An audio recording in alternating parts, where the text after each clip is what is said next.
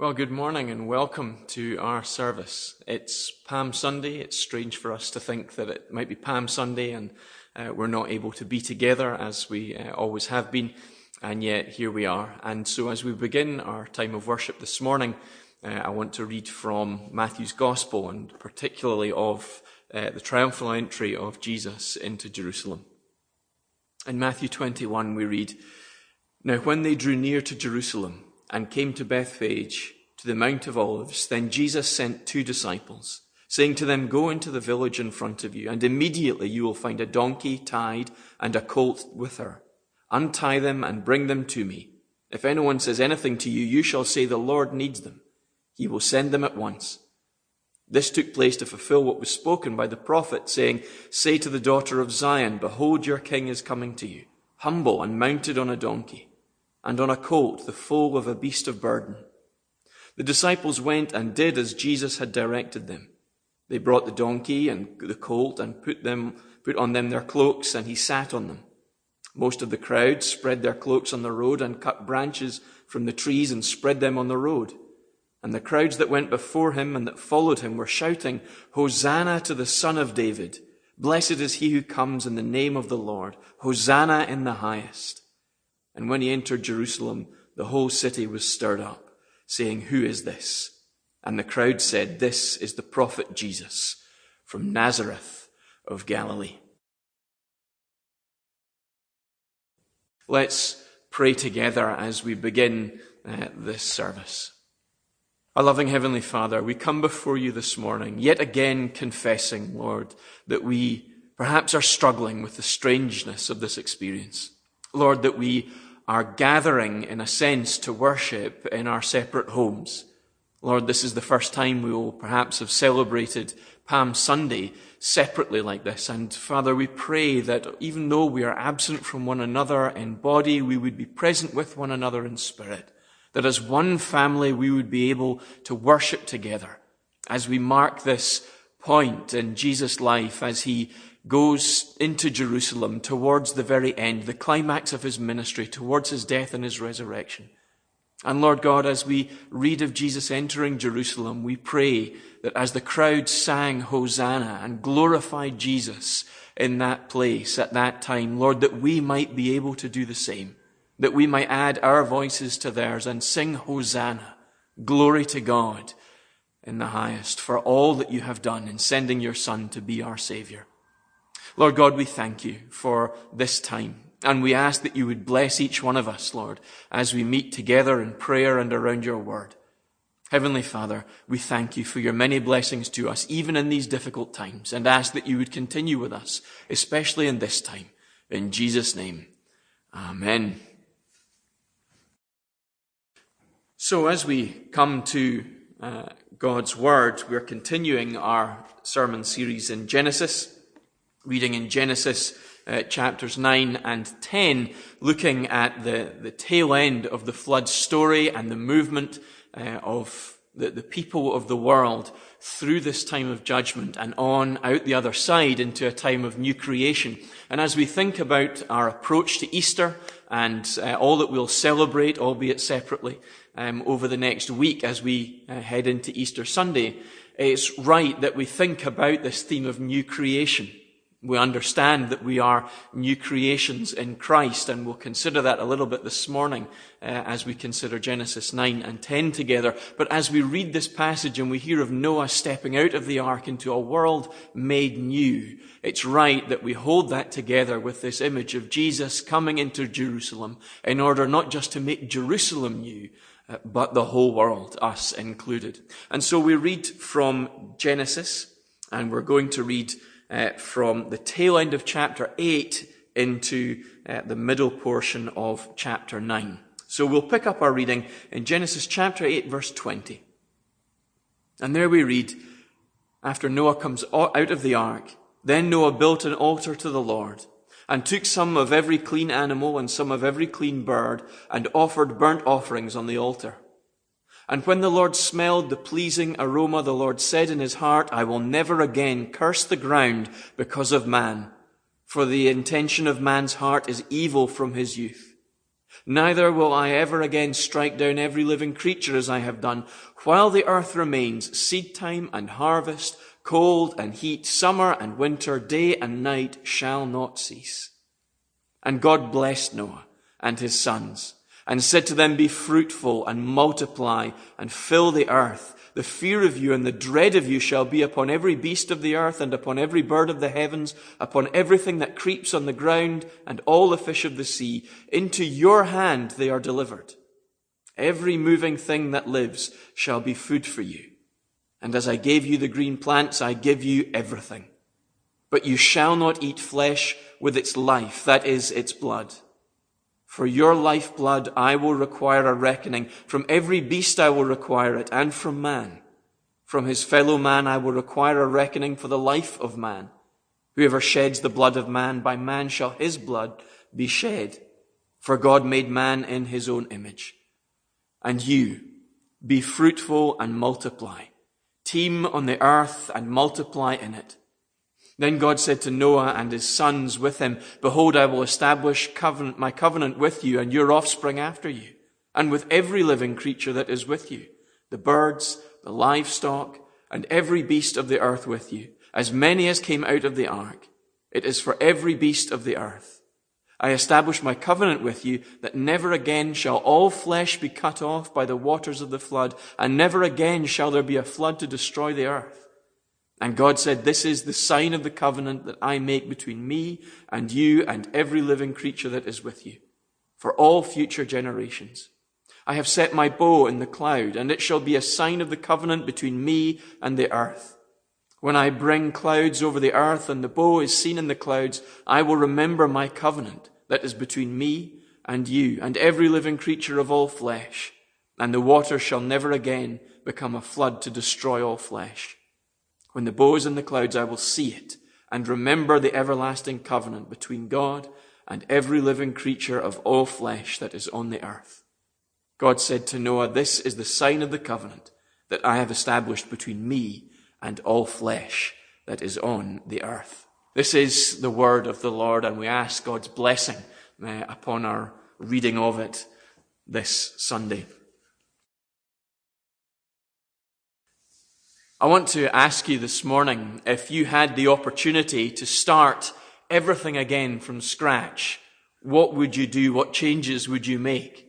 I mean that in terms of the whole world. We could start with a, broad, uh, a broad view and think, how would we change the entirety of the world and, and make it more suitable, more fitting, a more pleasing place for us to live? But we might think actually about our own lives as much as we can see loads of problems in the world around us, whether it might be nature or um, whether it's in the political world or uh, whether it's through uh, war or whatever it might be, we can see many things that we would change in that particular sphere. Uh, how about your own life? As we look towards Easter, it's a great opportunity for a little bit of reflection, a bit of self-reflection, uh, considering who we are and the kind of lives that we're living. And so I want to ask you, how would you change your life if you had that opportunity? How would it be different? One of the things that we often do when we think about changing the world around us or changing ourselves is we notice the things that are not right, the things that we would have uh, differently, and we can sometimes slip into this uh, idea of, of judging God, that God has somehow got it wrong, that it needs to be done right. I once listened to a, a pastor of a church uh, saying that his uh, ministry had begun actually with more of a focus on church planting. And he said with the, uh, the hubris of uh, a young Christian, he looked at churches all around him and noticed all the problems and difficulties and thought, well, I'll do it right and I'll go and plant a church and the church that I plant will be uh, the right kind of church. And with time, he realized that would just never be the case because he was involved. And so it is with us. We can look at things and think, well, other people, perhaps even God himself, hasn't done a terribly great job, and perhaps we could do something better. If only these changes were put into place, then everything would be well again. So what changes would you make? How would things be different? This is Palm Sunday, as I've said, and uh, on this Sunday we think particularly of Jesus coming into Jerusalem on the back of a donkey. He is acclaimed by his disciples openly, boldly. They sing hosannas. They worship him as a king, the king of the Jews coming into his kingdom to take his, uh, his earthly throne. Now we know because we're able to read just a short number of chapters ahead that this won't last. This great jubilant cry of Hosanna to Jesus will ultimately turn into cries uh, of crucify him at worst, or at best into the silence of disciples slinking away as they deny they ever knew this man and don't want to be, um, uh, don't want to come under the same condemnation that he has by being identified along with him. But as Jesus comes into Jerusalem on Palm Sunday, he comes with one express intention, and that is to change the world. He comes not just to change Jerusalem, although he will change Jerusalem forever, but he changes everything he touches. It doesn't matter what it is. When he enters Jerusalem, he will leave it a completely different city to the one it was before his arrival. He comes to his throne, which we find is actually, ironically, a, cross. A way is made open for him to enter into the city, to go to that place. And as he dies, we find that he changes the people of that city forever, such that we in the 21st century in Livingston are here today and we worship together because of that change that was begun uh, 2,000 years ago in Jerusalem. Jesus comes and he makes a way for sins to be forgiven.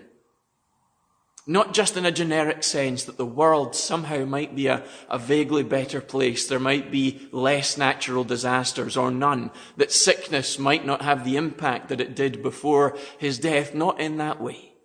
But he comes to change the people of the world fundamentally by making a way for their sins to be forgiven fully and freely through simply coming to him and asking to be forgiven.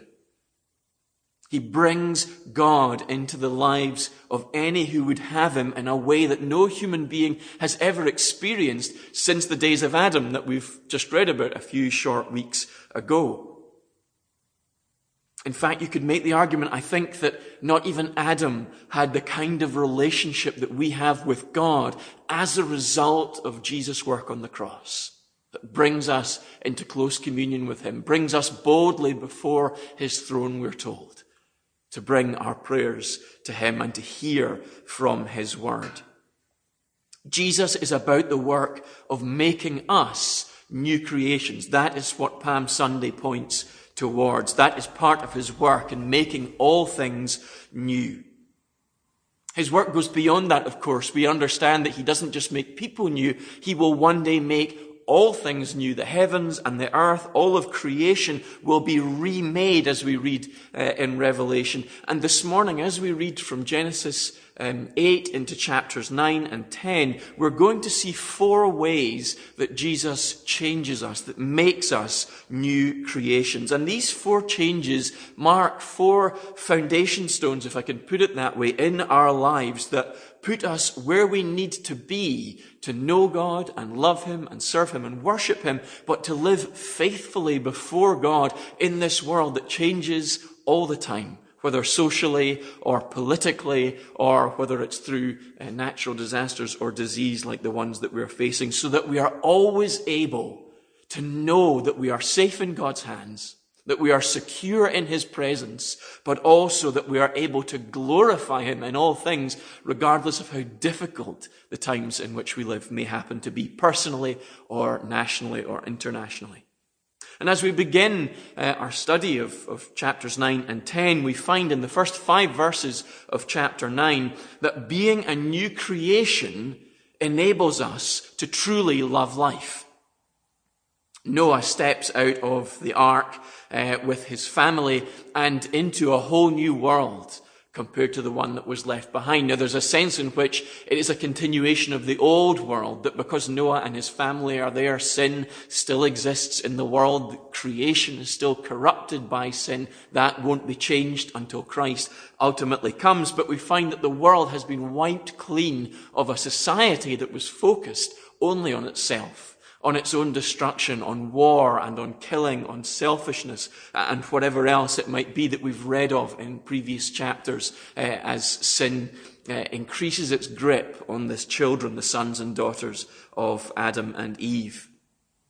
And we noted the language that Moses has used that, that, in previous chapters that shows that God is creating the world anew through the cleansing of the flood and the establishing of Noah as a sort of new Adam, and that's carried on in chapter 9. He tells uh, Noah and his family, just as he told Adam and Eve in the Garden of Eden, that he expects Noah to go out into the created world, this new created world, and to be fruitful and to multiply and to fill it. He expects Noah to have dominion over the animals. In fact, he changes their diet. He um, Previously, with Adam and Eve, he had given them every tree and, and every fruit and seed that had uh, grown in the world they could eat, with the exception of the fruit of the tree of the knowledge of good and evil. Uh, and now, as Noah and his family step off of the ark, we find that God broadens their diet to include animals and fish and birds and everything that creeps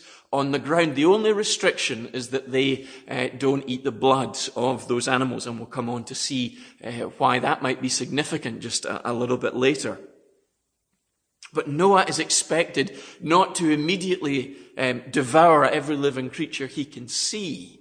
He's expected to care for the creation, to shepherd it, to the proper word might be animal husbandry, to ensure that the animals are cared for, that they flourish, and out of that flourishing abundance, Noah and his family are able to be sustained. The flood has wiped away the effect of sin in the world. However, it hasn't changed everything completely. We find that the animals will be frightened of Noah, and we can see that in the natural world today as uh, animals shy away from people, wild animals uh, shy away from people or attack, but out of fear uh, for a predator that might uh, attack them. The human race is called to have dominion and control, just as Adam and Eve were called to have dominion and control. But God tells them, you must take care not to eat the blood of the animals that you kill, that you use for food because blood is precious. It is what fills the body with life in that sense. And so if you eat it, you are eating the stuff of life itself. You are disrespecting life itself, which is very interesting given they are allowed to end the lives of these animals in order to eat them. God still um, wants them to see that they are not being disrespectful to his created order because God alone gives life to an animal and it's not for them to simply consume the life blood blood uh, of the animals that they eat. And if an, a human is killed by another human or by an animal, then blood must be given in payment. Blood must be shed for that death. And the reason for that is that man is not simply a living being made by God as the animals are. But man is made in God's image. He is special.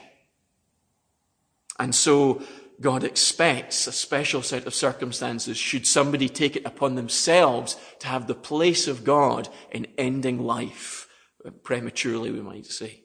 That is God's right and God's right alone. And so if man sheds another man's blood, then his blood is to be shed in payment. And Moses breaks the, the story of the new creation at this point to, to insert this little section of uh, the law that is delivered to Israel by Moses as he leads them from Egypt uh, to the promised land in order to have them understand the nature both of what they've experienced in Egypt as they slaughtered the lambs and they painted the lamb's blood on the lintels and doorposts of uh, their homes in order to set them free. There was a blood price that was needed in order to set them free from slavery as a picture uh, of what is to come with the sacrifices in the tabernacle and the temple and ultimately uh, ending in Jesus himself. But it's also to point them uh, forward to the seriousness of their sin. To have them understand the gravity of what is required of them, that if they were to pay for their own sin, it is so serious, their own blood would be required.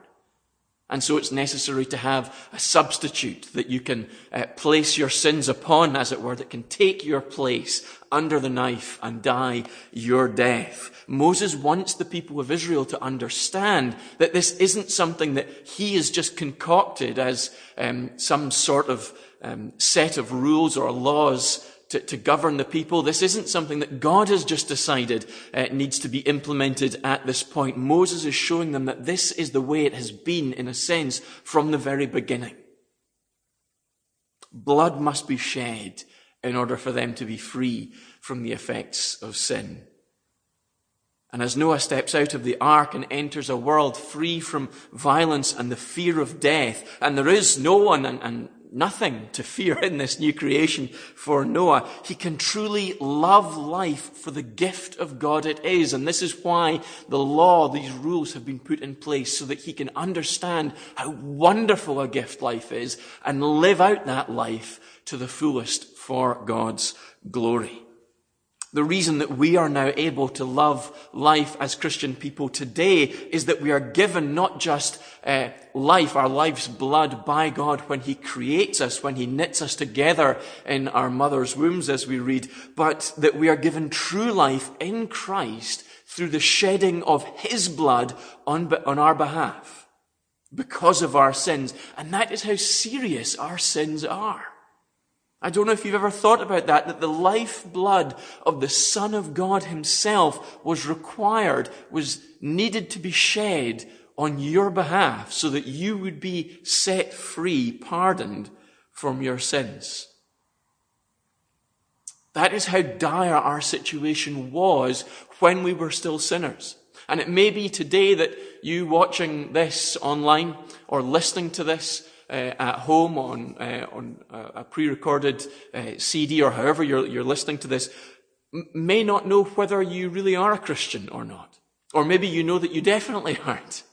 And I want to, to challenge you today before I uh, encourage you, but to challenge you to consider seriously that the gravity of your situation. That you stand before a God who cannot countenance sin. He cannot have any part of it and stand guilty, scripture says. And the only way that can be put right is not by trying really hard to be a good person, to make yourself acceptable to God. You can simply never be good enough.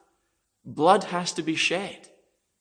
And scripture says it's either our blood, we pay for our own sins, we die, in which case it's too late to do anything about uh, our situation after that, or we have Christ come and be our sacrifice, take our place, die our death, shed his blood so that we might be put free. And I want to encourage you, if you have asked Christ to be your savior, and all you must do is ask him to pardon your sins and to turn your life around to the way it ought to be lived instead of the way you once have. And if you've done that, then I want to encourage you that you are free from the penalty of past sins you are free from the, the slavery to sin that once held you in its grip today, so you can live in a way that is pleasing to God. But you are also free in eternity future to live with and love and glorify God forever.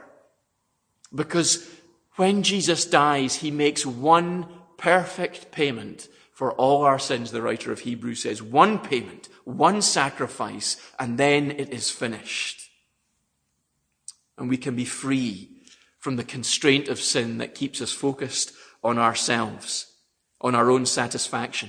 And more than that, to encourage you even more, if that were possible, it frees you from the fear of death that, that shapes almost everything we do in day to day life.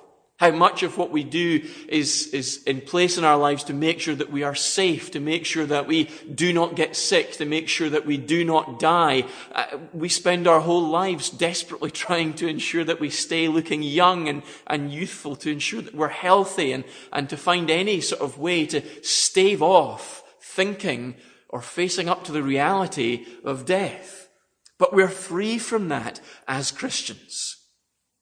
We don't need to worry about it because we have a life that is completely held in God's hands. So even though we die, we will still have life in Him. We are raised up to be seated with Him in heaven for all eternity. And nothing can take that away from you once Christ has paid the price for your sins. The only one who could take it away is Christ. And He promises never to do so. We no longer need fear death, and so we can truly appreciate the wonder of life for what it actually is. We can live our day-to-day lives not constantly trying to stave off the thought of death or, or the fear of it, the thought of growing older or whatever it might be. We're able to enter into the joy of life knowing that every moment we live is a gift from God and every moment we've received as a gift from God can be used for His glory and for the building up of the people around us, knowing that that life is pleasing to God. This is so important at the time that we're living at the moment in this global pandemic, this coronavirus pandemic. We don't see the, this whole situation the way the world does as a Christian people. Death is not the end. We don't need to be fearful of getting sick and dying. And God certainly does heal those who are sick, sometimes miraculously and sometimes through the, um, the ministrations of doctors and nurses and so on. Very often, we find that Christians get sick and die much the same as the rest of the world does. But for us in sickness and death, there is no fear. Because what lies beyond is totally different for us. Our whole perspective, our destination, our future has been completely changed.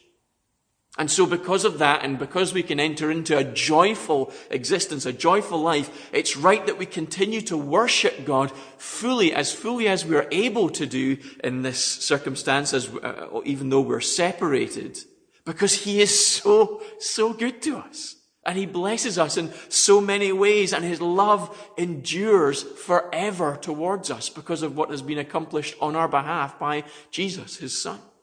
We must continue to tell other people about this new life because it is truly amazing and fulfilling and joy filled. And others can experience that same freedom from fear to experience the full joy of life just as we have. And we must continue to serve Christ faithfully and sacrificially by building one another up, by giving generously to each other of our time and our resources so that we are all blessed together as a family, so that we are all able to enter into the joy of life, even in difficult times, as one family in Christ.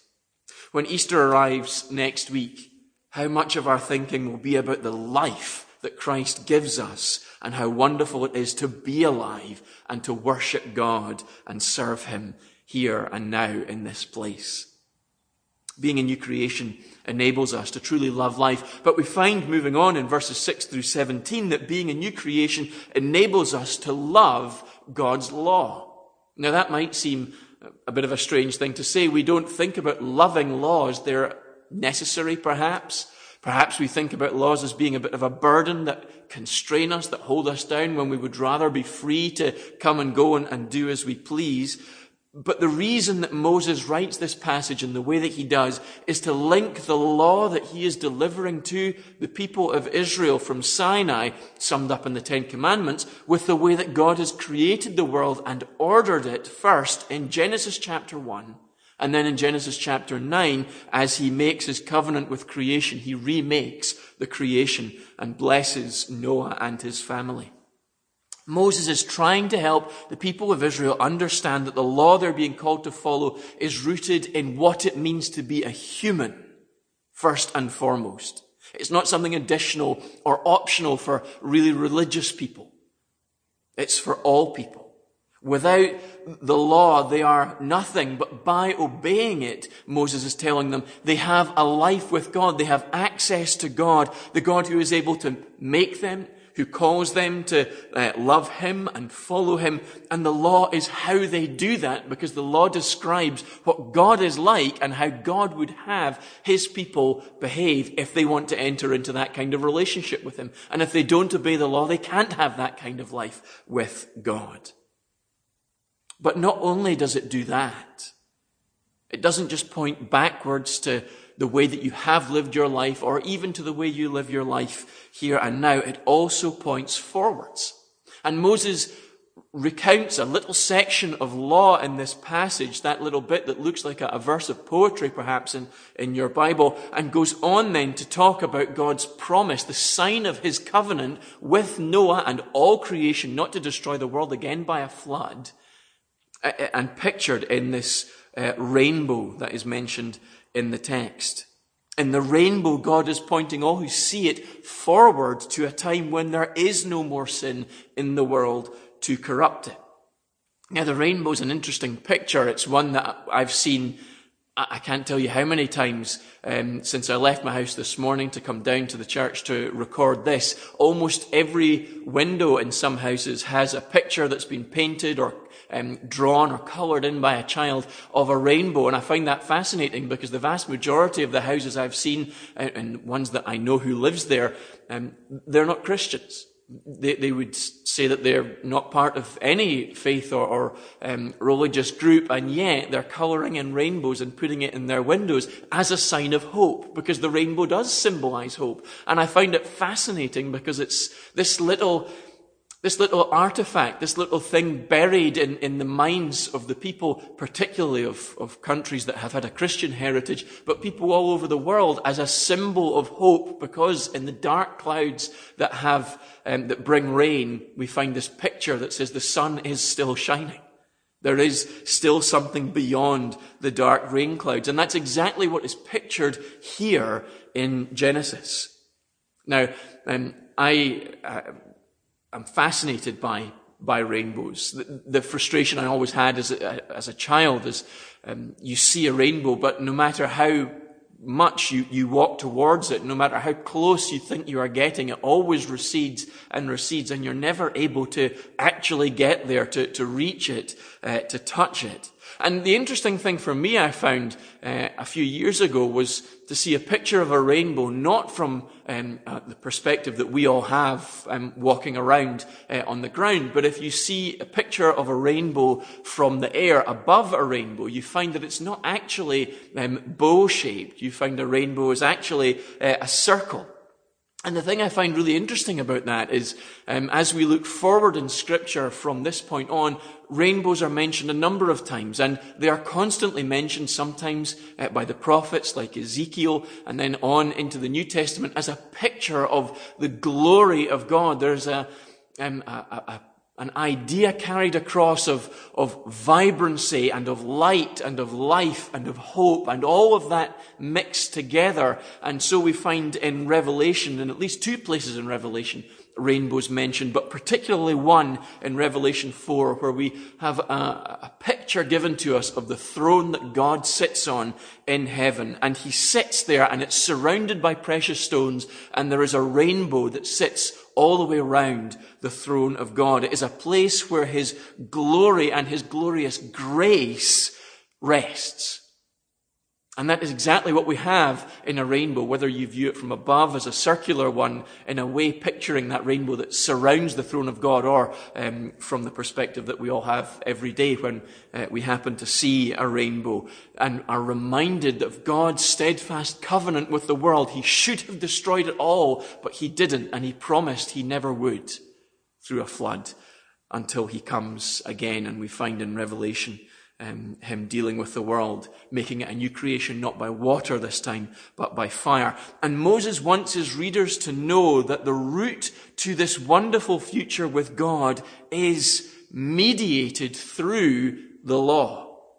This leads us to see the purpose of the law, that it is ultimately to point us to Christ. That Christ comes not to abolish the law, he says, but to fulfill it in every way. We find in Jesus' own words in the gospel or uh, by the writer of Hebrews uh, or Paul as he explains uh, uh the, the position of men and women before God that the law is given not as this massive crushing weight, but as a blessing so that people might be made aware of their lack of righteousness, lack of goodness, and so be pointed towards the God of mercy and of grace who didn't destroy the world when he should have, but instead offered life to those who didn't deserve it.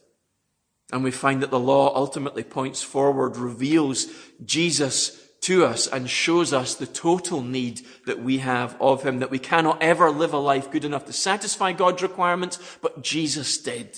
Jesus lives a perfect life and then comes under the punishment of the law, not for his own sins, but for our sins, for our sake, in order that we might be blessed, that we might be given life and freedom from sin and death. If we come, turn from our sins and ask him for forgiveness. And when we turn from lawlessness, when we turn from sinfulness, when we ask for forgiveness, the law now holds no penalty over us because that has been laid upon Christ and has been paid fully. But it does give us a guide as to how we are to live if we are going to be the sort of people that live with and love and worship and serve a holy God. Christ is the way. God leads us to that wonderful future through Him. Do we see the life we have in Him today as leading to that and consider it truly wonderful and blessed as a result? When we think of the covenant we have with God through Jesus' death on our behalf, when we think of of much of the Bible, do we think about it as a, um, a source of life-giving joy in a sense that it instructs us how we can live and fully enjoy the life we have with this holy and righteous and yet loving and merciful God? Or do we see it as being heavy and onerous? I have to give up so much. It is so difficult to live in this way when I would much rather live the way the rest of the world does, unburdened as it were by obligation uh, or any feeling of obligation to the law. How ought we to see the law in light of this passage? Well, to know that it is um, a foundation for us so that we might know of the joyful promise of God to never again destroy the whole world, but also how to live out our lives as new creations in this world that God has saved. How ought we to see it in light of the instruction God gives to Moses to show us the way to live as God intended so that we know how to walk in His grace? We ought to see it in light of Jesus' death and resurrection in order that we might have a life that we didn't deserve. A life beyond death. A life that even now, as full and as joy filled as it might be, leads on to an eternity where we will be living with God forever. And as I've mentioned uh, many times, and I, I will almost certainly mention many times more, like that children's song that we sing, that we are being fitted for heaven to be with him there. That is the purpose of the law. That's why Moses wants his people to understand its significance, its place, and that is why in the New Testament, the New Testament writers want us to understand that the law is still there, its penalty is gone, but it is still a joy-giving thing for us as we are equipped to live out our lives with God. This is why David says in the Old Testament how wonderful the law is. It's sweeter than honey. It's a joyful thing to sit and meditate on the law of the Lord day and night.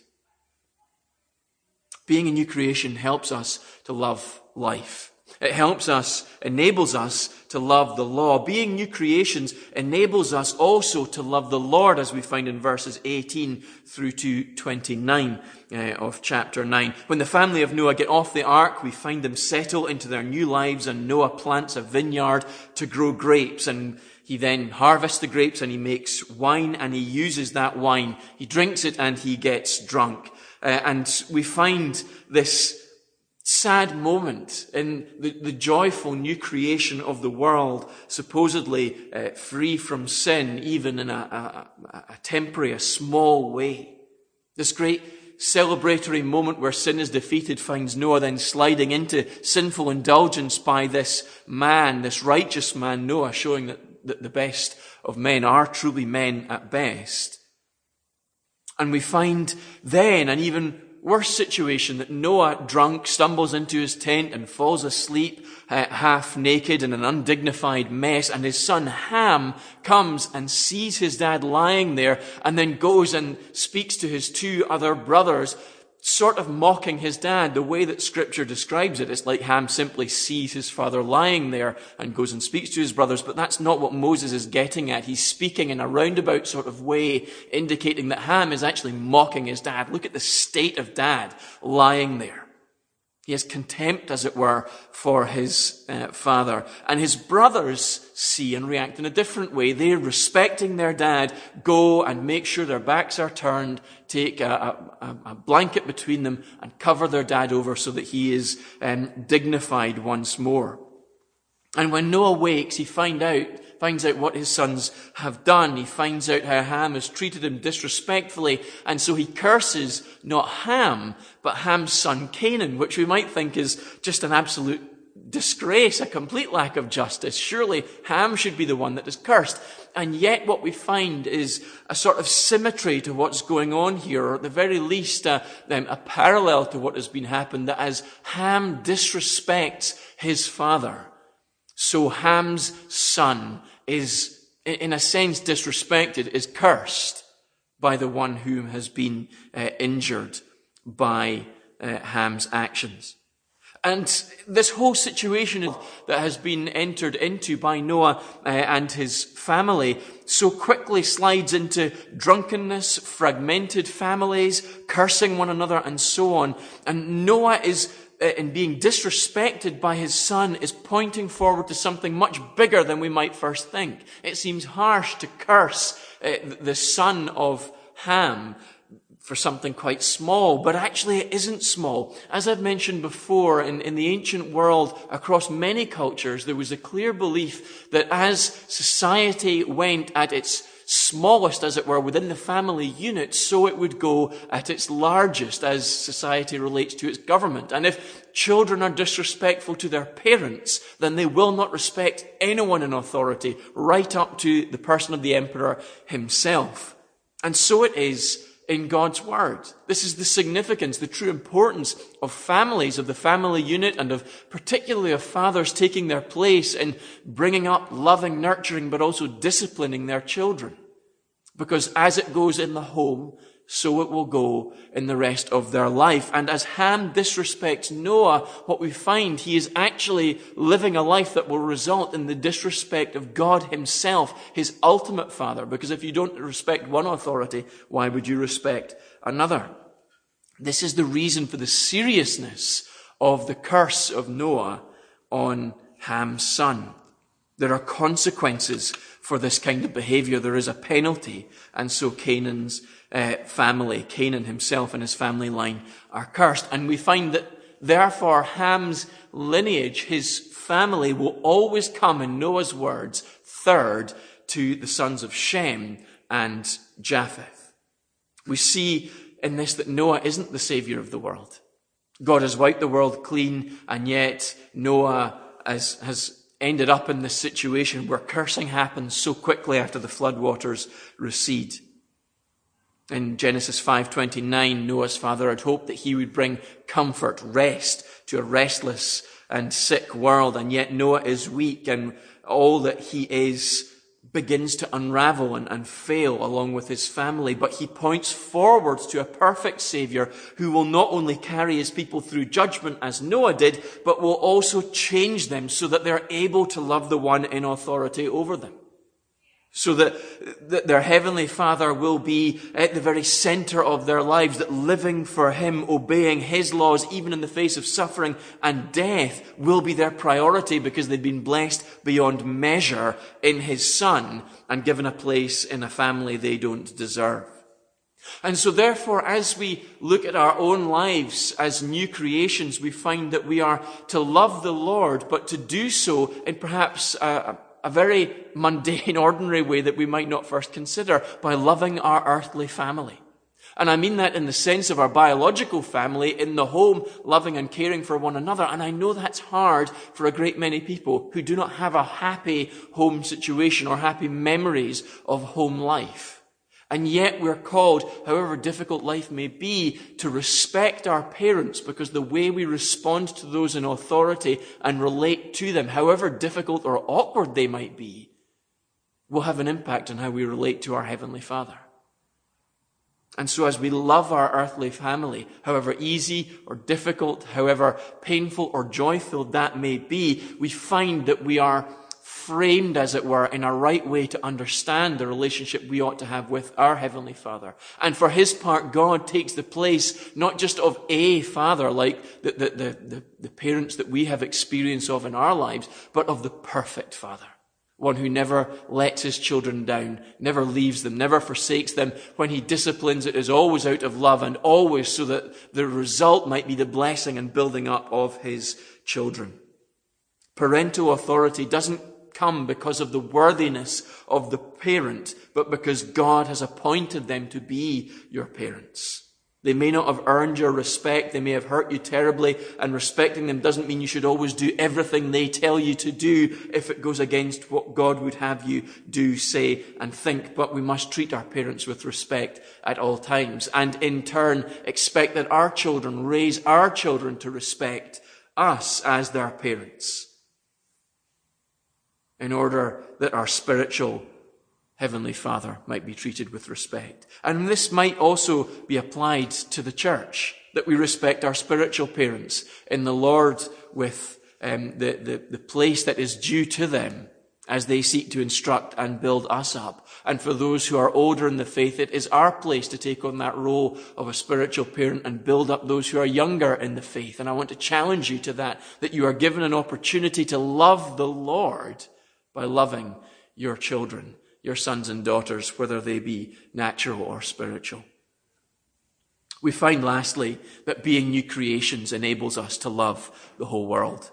In verse um, 26 of chapter 9 right through to the um, end of chapter 10, we find Moses preparing to lead Israel to understand what will happen in the future between these peoples, and not just the people of Israel, but, but all the peoples of the world, in part because the, of the plans that God has for the salvation of a people for himself, and also in part because of the sin of Ham and the cursing of Canaan by Noah um, in payment, as it were, in answer for that sin. Moses is preparing Israel to enter the promised land, but the promised land is already full of people who live there.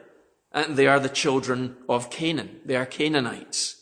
And we find that Moses is helping them understand how they're going to respond to the people they encounter. These are accursed people because this is the kind of family they have come from. This sort of uh, family that does not respect God. And as they looked at the Canaanites, we found um, that the Canaanites sacrificed their own children to their gods. They were involved in all sorts of terrible, depraved worship practices of a whole number of gods. And we find that Israel wandered in the wilderness and spent their time in exile in Egypt for an allotted amount of time because the sin of Canaan hadn't reached its full extent. God was waiting for it to get to a certain point and then would use his people to bring judgment upon those in the land of Canaan. And that is exactly what Moses is preparing Israel to do as they go in and prepare to take possession of the land and to wipe out the people who have lived there.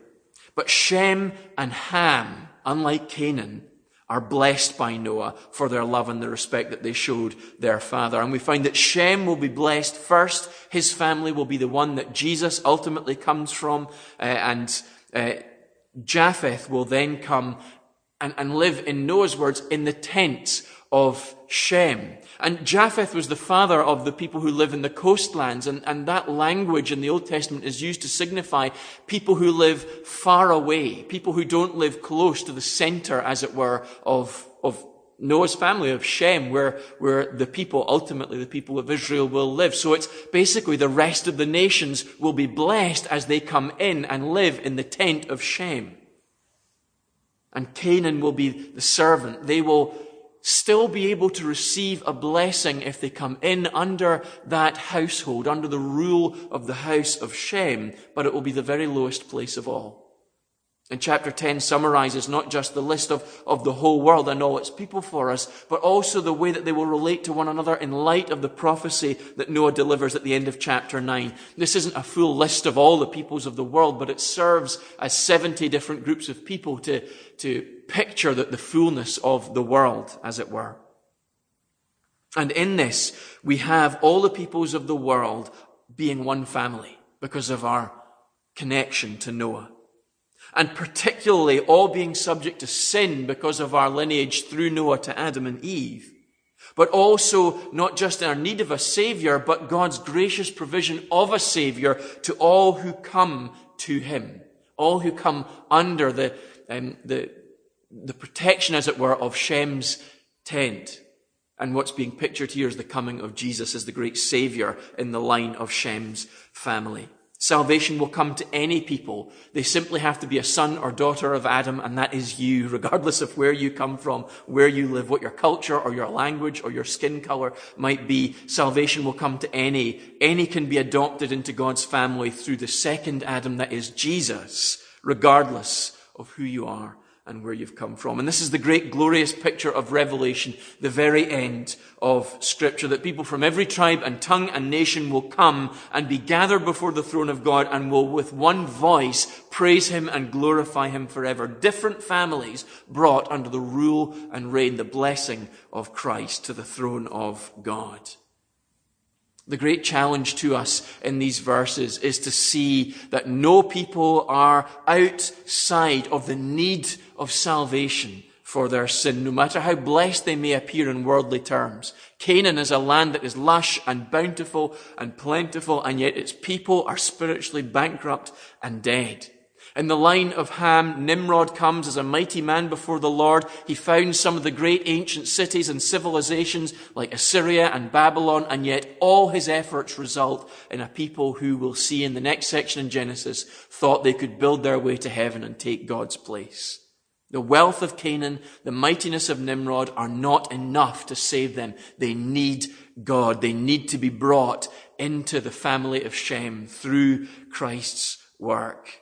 And the same is true today. There are no people, no matter how materially blessed or powerful they might be, that don't need God's help. They might think they do, but it's not true. They must have the gospel shared with them because they are the most at risk of trusting in their own power and wealth and status to carry them through life. How is that working out in the face of coronavirus? They need the gospel and we must take it to them that they might be saved. But the great encouragement of this passage is that it doesn't matter how deplorable and how wicked you may be. You have a wonderful savior who will come and receive you as his child, will forgive you and give you a new heavenly family and a new heavenly home. And we are the means by which, as Christian people, that good news is to be shared. That transformation will come to our world. That is why Christ sends us into the world as his disciples at the end of Matthew's gospel to make disciples of all people, of all nations, because he loves them as his father. And we will do if we are his family also.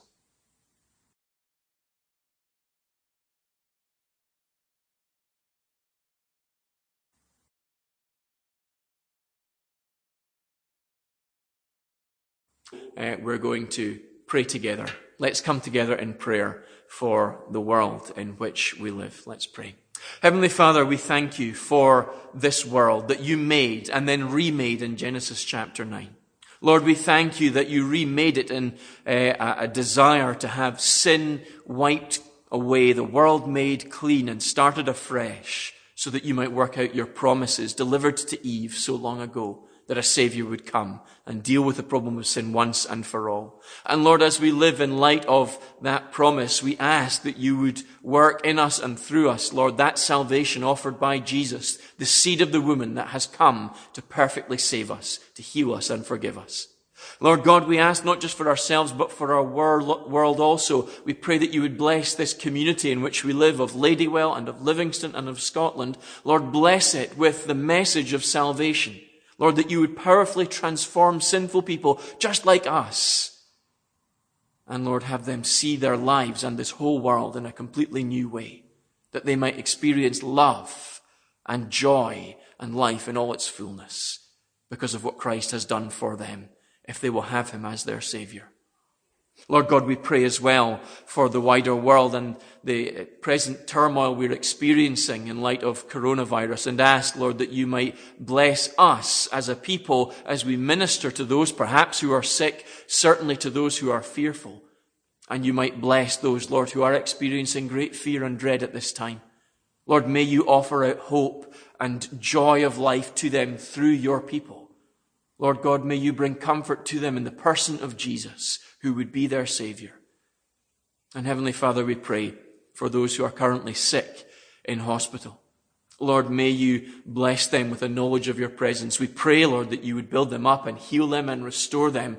But Heavenly Father, we pray much more that they might know the comfort of knowing that whether life has many years left in it for them or whether it comes to an end shortly as a result of this illness, they can have life secured not just for uh, months or years, but for eternity in Jesus.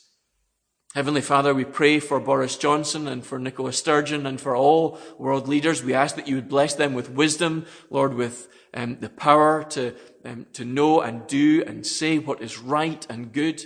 And Lord, we pray for our governments and for our nation that, Lord, in being good and obedient citizens as far as we are able, Lord, we might uh, work with them to see a quick end to this illness. Heavenly Father, we pray as well for uh, the members of our church who are struggling at this time with um, feelings of isolation and loneliness. Lord God, we pray that you would be with them. Have us build one another up as brothers and sisters in Jesus. And Heavenly Father, in every way, we ask that you would enable each one of us to go on worshipping you and glorifying your name for your great goodness to us. Lord, we ask it all in our Saviour's wonderful name. In Jesus' name we pray. Amen.